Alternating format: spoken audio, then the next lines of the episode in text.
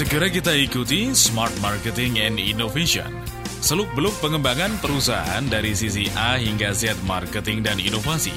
Bersama DSW, pakar dan praktisi bidang marketing dan inovasi, sekaligus Business Development Director SLC Marketing.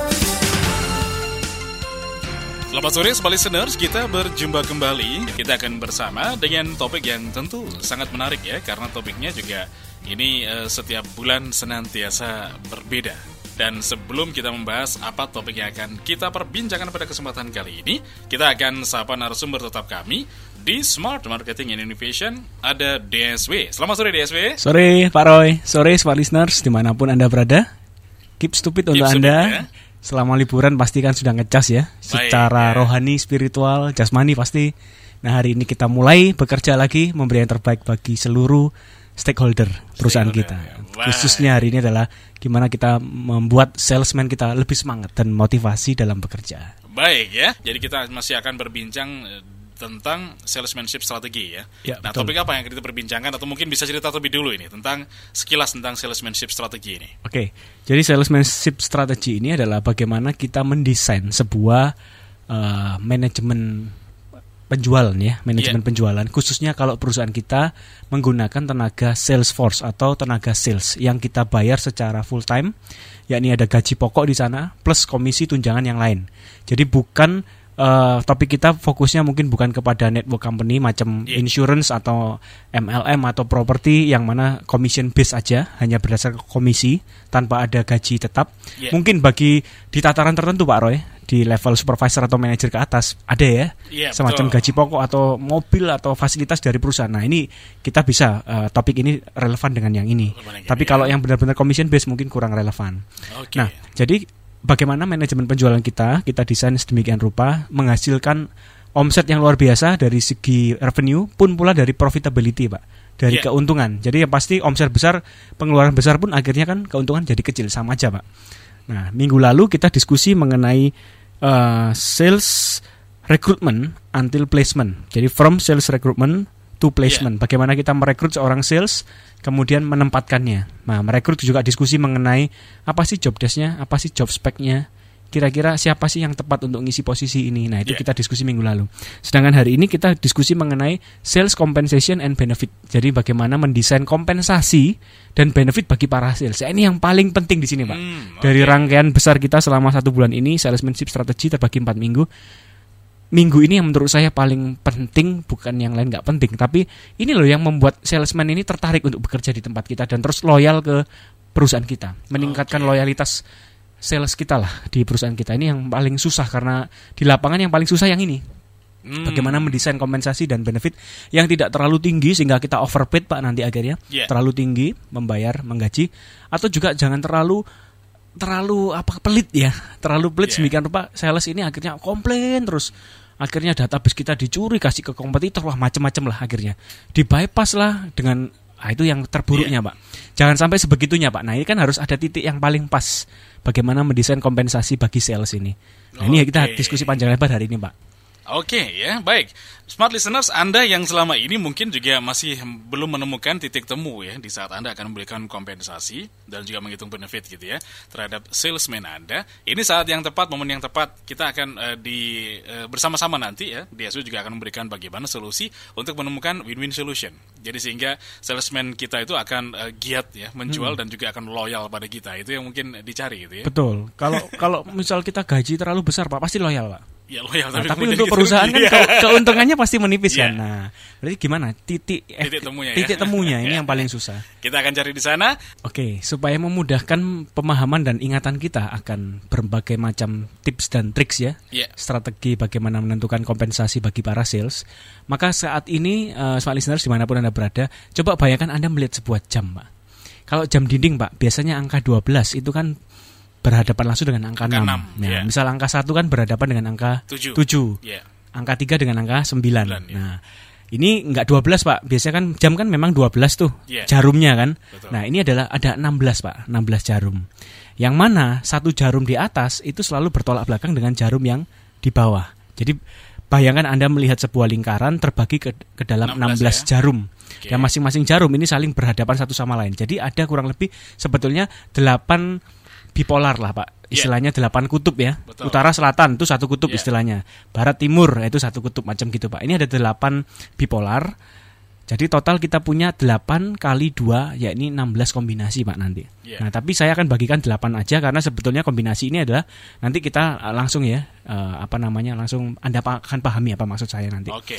Oke, untuk kutub pertama yakni kutub disebut target atau no target. Nah, ini kan bertolak belakang, Pak. Betul. Ya, target atau no target. Kita bisa berikan sales kita target atau tidak ada target. Loh, kok bisa, Pak? Biasanya sales kan ada target. Betul. Nah, yang dimaksud sales ada target, sales tidak ada target. Sebetulnya selalu sales ada target, Pak ya. Iya. Mungkin bagi sebagian perusahaan, sales yang dimaksud adalah bukan sales yang keliling keluar, Pak. Mereka adalah biasa disebut katakan account officer, macam yang terima incoming calls dari. Tapi jika dia tiap hari walaupun duduk di meja, misal telepon untuk follow up pelanggan-pelanggan lama khususnya order ambil order lah. Telepon untuk order istilahnya Pak ya, bahasa Iya. Jawanya cari orderan lah. Nah, ini mau kirim ke sana, mau kirim sekalian enggak? Kita ada arah ke sana macam gitu. Nah, ini terkadang eh, karena sifatnya banyak di administratif, maka orang tersebut walau dikatakan istilah perusahaannya ini sales internal lah, ada yang bilang account officer lah, ada yang cuma bilang customer service, ah, terserah perusahaan Anda. Iya. Tapi fokusnya dia adalah menjual memang. Bagaimana mela- mendapatkan penjualan lah, peningkatan penjualan.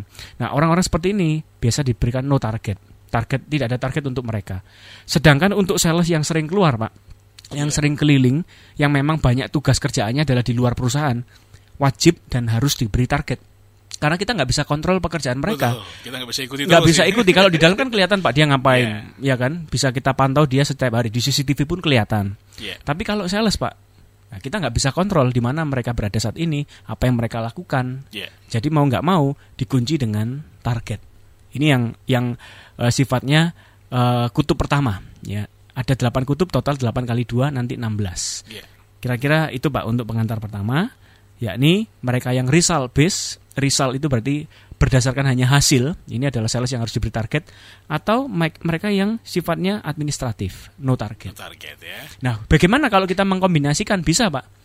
Jadi eh, ini bukan berarti sifatnya eh, memilih, Iya. kita bisa memilih atau mengkombinasikan kedua ini sehingga jadilah dua kombinasi pertama oh oke untuk sales yang keluar saya berikan target tapi juga administratifnya harus beres karena dia kan selalu balik ke kantor katakan seminggu sekali atau cek log pagi kemudian sore harus datang untuk laporan dan sebagainya nah ini sifatnya targetnya disesuaikan dengan jam kerja maksud saya pak Hmm. Begitu pula dengan yang no target tadi Iya, juga bisa dikombinasi dengan target. Misal tercapai Anda telepon telemarketing dari internal sekian penjualan Anda dapat komisi sekian persen. Nah, tapi komisinya tidak sebesar yang mereka keluar. Gitu. Ah, ah. jadi bisa dikombinasikan. Oke ya. Baru dari uh, target dan no target. Ya, Baik. kutub yang kedua adalah bonus atau komisi. Oke. Bonus dan komisi ini saling bertolak belakang, Pak. Atau Anda bisa kombinasikan keduanya. Jadi bisa pilih salah satu atau kombinasikan keduanya. Bonus atau komisi. Bonus sifatnya dapat berupa finansial atau non finansial, dapat berupa uang maupun barang. Iya. Atau liburan ke luar negeri misal untuk sales Anda yang achieve target tertentu. Sedangkan yang komisi berupa besaran persentase, Pak, dari angka capaian seorang sales. Katakan 2% dari apa? Dari gross revenue atau dari net revenue atau bahkan dari profit, Pak. Ada perusahaan yang dari profit loh, Pak. Hmm, profit, Oh, berarti. saya sampai loh, Anda yakin berikan profit ini perusahaan besar eh, kabel merek Kitani saya sebut aja karena Iya. karena inovatif Pak dari segi komisi commissionnya kepada para salesnya.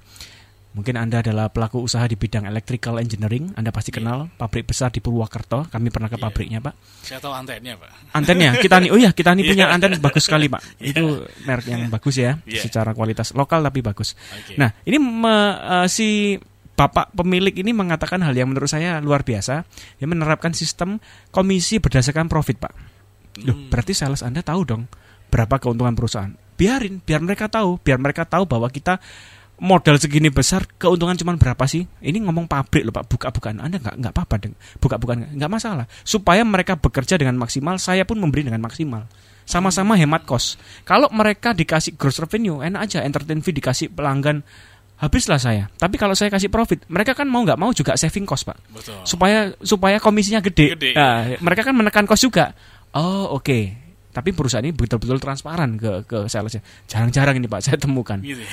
luar biasa. Nah atau Eh, dari gross revenue. Biasanya perusahaan kan dari gross revenue, Pak. Ya Iya. ini omset kotor lah, Pak. Bahasa Indonesianya kan omset kotor. Betul. Ada juga yang dari net, Net revenue. ya, sudah bersih. Eh, sudah bersih, sudah dipotong entertain, enter- apa entertain fee, Iya. apalah diskon untuk customer. Akhirnya komisinya dari nah net prof, eh, net net revenue. Ya ini ya, apa itu, Pak? Omset bersih. Iya, omset Ya, bersih, Oke.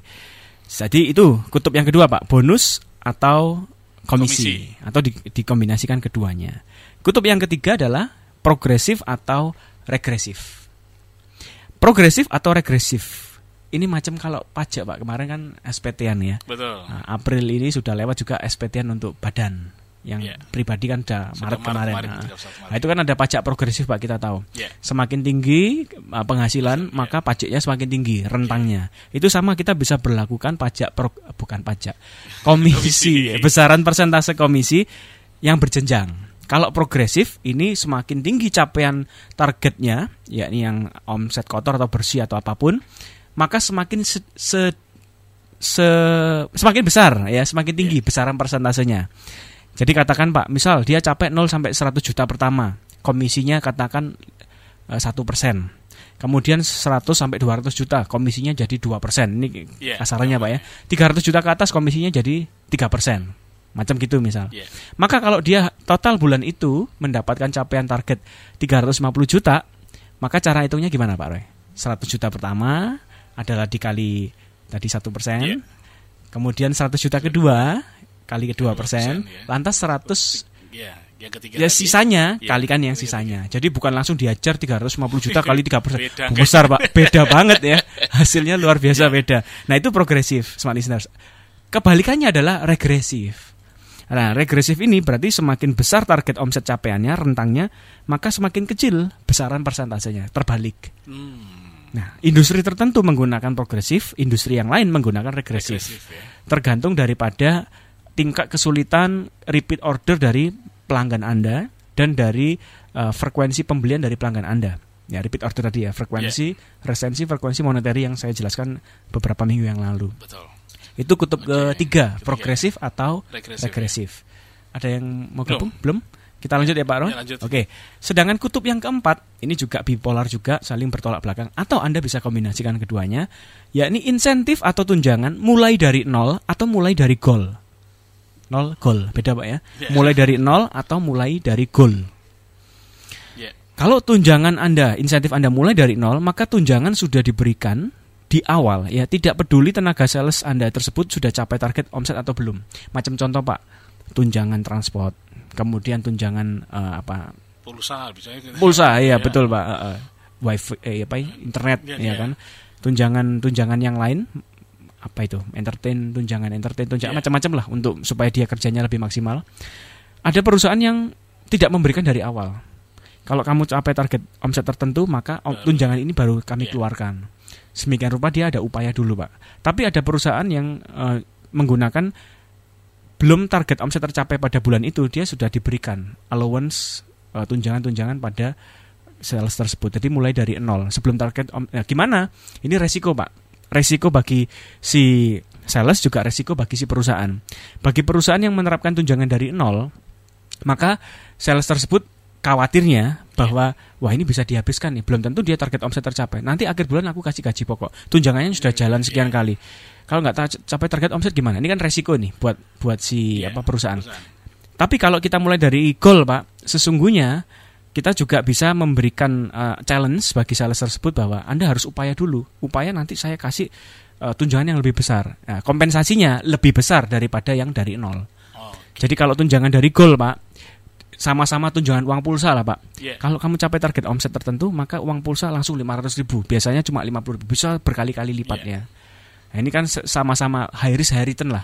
High risk bagi si sales, high return juga bagi dia. High risk bagi si perusahaan, tapi high return juga bagi si perusahaan. Nah, ini bisa memilih atau mengkombinasikan. Beberapa perusahaan menerapkan tunjangan tertentu dari goal.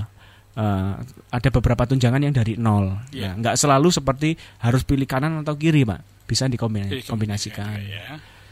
Ini kutub keempat. Mungkin Pak Roy eh, ada ini yang belum clear, saya coba perjelas. Sudah. So far so good ya, Pak ya? So. Oke, kita para ini maraton nih, Pak. Lari terus ya. karena masih ada empat kutub yang lain. kutub yang ya ini kutub oke. kelima ini pak, caps un- atau uncap, caps atau uncaps. Caps itu macam kalau eh, CAPS ya pak tulisannya, CAPS cap, caps lock ini. Iya. atau gini kalau bukan caps lock, caps lock ini kan istilah di keyboard pak ya.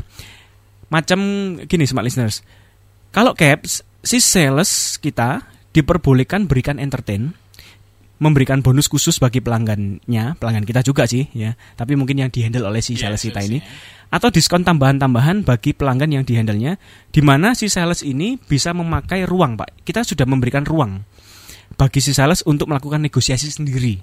Contoh lah, langsung aplikasinya apa Cak. Katakan kita ngomong ke si sales seperti ini. Oke. Eh, produk yang kita jual satu unitnya 10.000 ribu pak. Iya. katakan per piece 10.000 ribu. Anda bisa mentok maksimal kasih diskon ke pelanggan bonus atau apa pun itu per piece-nya 8.000 kurang dari 8.000 saya potong komisi Anda. Nah kira-kira gitu pak. Hmm, nah ada ruang 2.000 ini yang disebut caps pak. Oke. 8.000 ke 10.000 nah terkadang sales ini bisa melakukan eh, apa ya modifikasi sedemikian rupa cantik-cantiknya si sales lah ini pak saya bonus pak sebetulnya nggak nggak ada tambahan dari perusahaan nah ini si Ya, itu bahasa- gaya bahasa bahasa-bahasa sales ini ini kan ya. harus pintar merayu si Iya. pelanggan. Sebetulnya kita nggak dikasih pak, tapi saya kasih. Padahal dia sudah dikasih ruang 2000. Sales tersebut kalau pintar pak, 2000 nggak dikasih tuh ke pelanggan pak. Ya. Baik berupa apa pun ya pak, diskon apa pun Dengan bahasa yang entertainment. juga Dengan iya, si pandai-pandai nah 2000 akhirnya diambil sales itu sendiri. Ketambahan lagi itu bonus ya. lagi 8000 kali komisinya. Iya.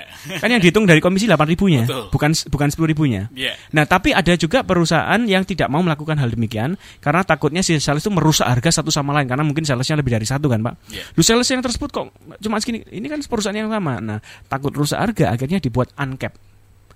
Uncap ini sebaliknya kalau yang tadi ada ruang 2000 ya bisa Iya. di bisa diambil salesnya sendiri atau dikasih habis ke pelanggan terserah.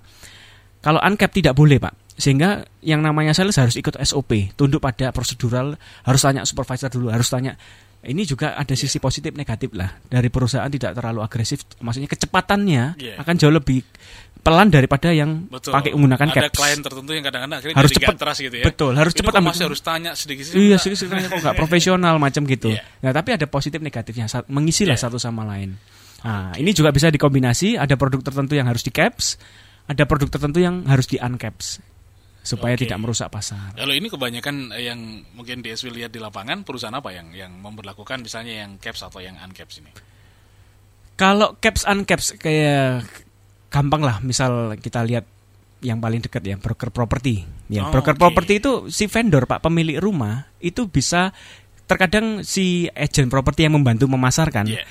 bertanya, ini harganya sudah fix untuk customer atau gimana? Nah, mereka kan masalah komisi, Pak. Betul. Kita kan commission base ya. Ko- eh, yang broker property itu kan commission base. Nah, oke, yang penting saya terima bersih segini. Anda mau jual berapa terserah lah. Nah, ada vendor yang macam gitu. Vendor itu pemilik rumah. Oh, berarti dia mengizinkan caps. Iya. Ada vendor yang ngomong, saya pokok jual harga sekian, jangan Anda rubah-rubah. Nanti komisi saya kasih katakan 2%. Iya. Nah, ini berarti si vendor mengatakan ah, nggak boleh nih. Iya, ini harus ya. Uncap. Oke. Mau nggak mau si agent properti harus nurut permintaan vendor tersebut. Ini yang commission based full ya, Pak ya. Tapi ya perusahaan yang saya tangani, Pak. Nah, keduanya bisa mengkombinasikan salah satu contoh perusahaan yang ada di Jalan Kayun kantornya, Pak. Iya. Ini yang rekan kami Bu Leni mungkin mendengar juga. Selamat sore Bu Leni. Beliau sangat aktif mendengar. Walaupun mungkin belum pernah telepon, Pak. Hmm. Nah, sama kalau saya dengerin talk show yang lain, pembicara yang lain, Iya. saya ini aktif dengar tapi nggak Iya, pernah Pak, telepon. Oke. Ya telepon mungkin juga eh, bukan masalah pulsanya pak ya, mungkin waktu kita nyetir atau Betul. apa pun ya Ada agak agak susah. yang Iya. ya. Silakan. Nah, mengkombinasikan keduanya.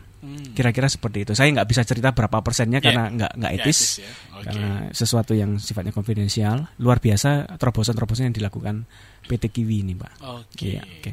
Ya. Itu ya untuk cap sama uncap. Sekarang lanjut ke berikutnya ini. Oke. Tub keenam, yakni satu indikator atau banyak indikator. Nah, Iya. kira-kira itu, Pak. Satu indikator atau banyak indikator. Satu indikator adalah perusahaan yang menerapkan ya sudah ada hanya satu indikator yang digunakan untuk menentukan kompensasi atau benefit bagi si sales. Yakni biasanya apa, Pak? Target omset, Pak. target omset ya. Nah, itu kalau satu indikator. Oke. Ya, perusahaan-perusahaan yang seperti ini, perusahaan-perusahaan yang sangat result based, berda- berorientasi ya, result oriented ya, Iya. berdasarkan hanya hasil. Saya nggak peduli Anda mau makan tidur seharian, saya nggak peduli. Yang penting akhir minggu ini atau akhir bulan ini tercapai target omset sekian. Saya nggak peduli Anda nggak usah cek log, nggak usah datang ke kantor, nggak apa-apa. Nah, ini ada perusahaan yang macam gini. Ah, tapi ada perusahaan yang wah ini nggak bentuk karakter, kedisiplinan nggak membentuk ya. Ini bisa jadi eh, si sales ini hanya ma- ma- di matanya hanya uang, uang dan uang, pak. Di kepalanya hanya uang, Iya. tidak ada loyalitas. Nah, harus dikombinasi dengan yang banyak indikator, macam kedisiplinan kerja. Satu bulan dia maksimal bolos berapa kali. Kemudian jumlah komplain pelanggan juga harus menurun. Selain daripada target omset tercapai tapi banyak komplain juga percuma pak. Akhirnya yang senep perusahaannya sendiri pak yang susah ya Iya. perusahaannya sendiri. Wah ini hebat ini sales ini luar biasa jagoan saya. Tapi setelah itu satu dua bulan lagi banyak masalah bermunculan pak. Nah ini luar biasanya adalah biasa sales yang hebat hebat itu pak.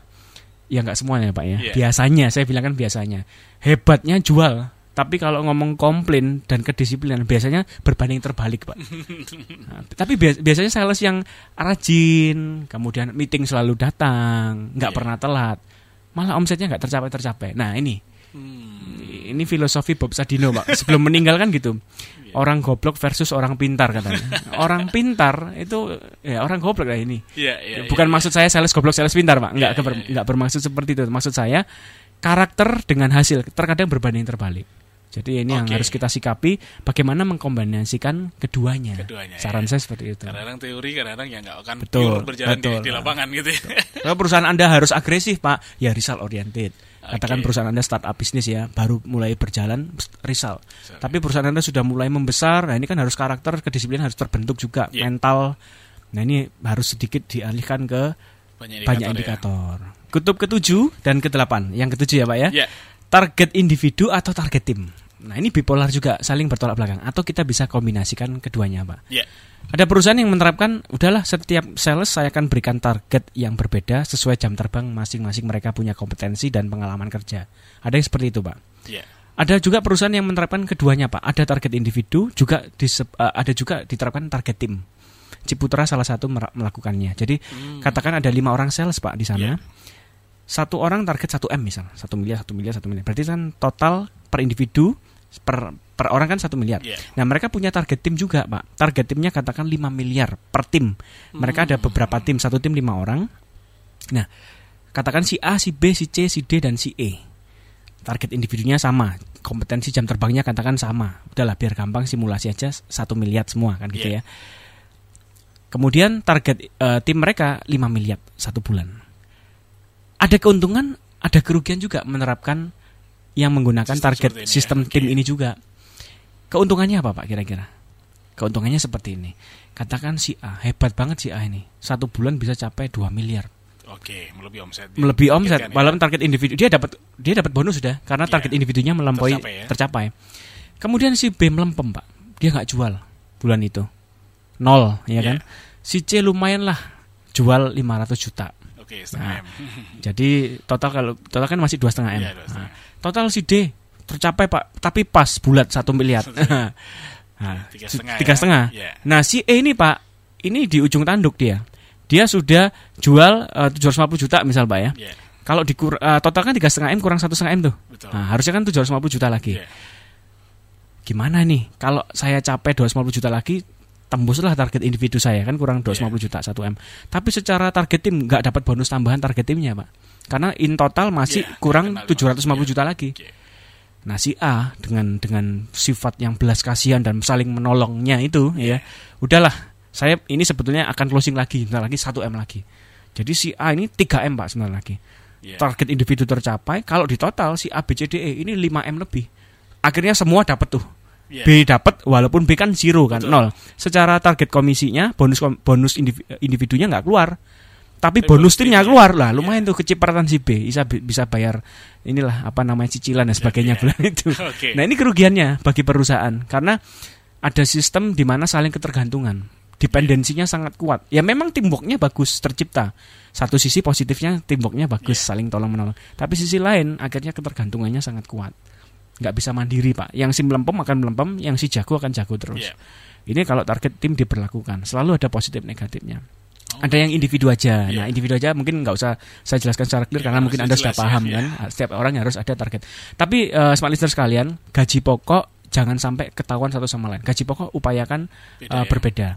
Oke, target boleh beda sesuai jam terbang mereka. Tapi besaran persentase komisinya, Pak, kemudian bonus dan sebagainya, sar- saran saya harus sama. Supaya semikian rupa mereka termotivasi dan tidak ada rasa ketidakadilan satu sama lain. Jadi yang boleh boleh berbeda hanya eh, yang tidak boleh berbeda hanya besaran persentase komisi. Saran saya seperti itu, Pak. Semuanya boleh berbeda hanya besaran persentase komisi. Jangan sampai kita membedakan antara yang si senior dan si junior.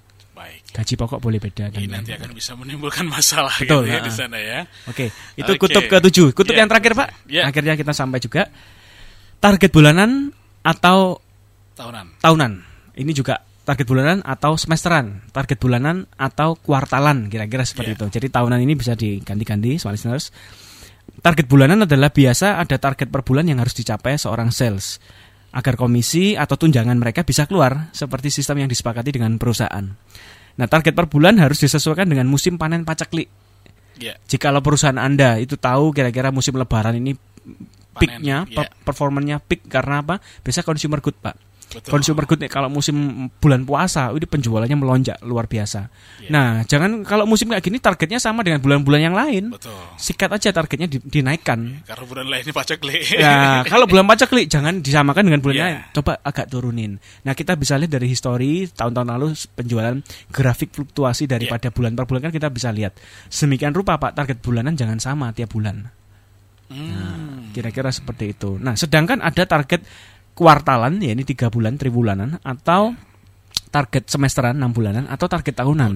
Nah, ini yang yang menurut saya juga harus sudah di kick off dari depan. Oke, target enam bulan ke depan, gak peduli paceklik, nggak peduli uh, apa panen, Panen ya. total kita harus sekian. Nah, Anda harus sesuaikan diterjemahkan ke dalam bulanan bahkan mingguan, Pak. Diterjemahkan ke sampai level bulanan mingguan. Kalau bulan ini nggak tercapai, jangan harap uh, musim yang ke, apa namanya bulan-bulan ke depan akan tercapai. Karena ini musim panen kita. Nah ini harus diambil untuk sesi motivasi bagi meeting saat meeting dengan sales-sales Anda. Ini bisa dijadikan motivasi buat mereka. Kalau ngomong masalah target, pak, Ya. nah, bisa dikombinasikan. Itu adalah kutub ke-8 dan total 8 kali 2 dan 16 kombinasi. 16 kombinasi ya. Ya. Tuntas juga akhirnya. Oke. Baik.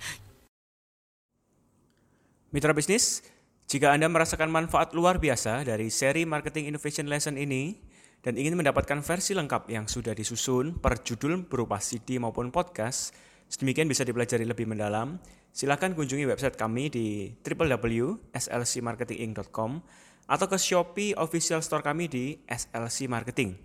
Anda bisa mendapatkan harga spesial dari kami. Ikuti terus knowledge sharing dari kami. Saya DSW Dr. Sandi Wayudi, Presiden SLC Marketing Inc., founder of Connectpedia. Sukses untuk kita semua.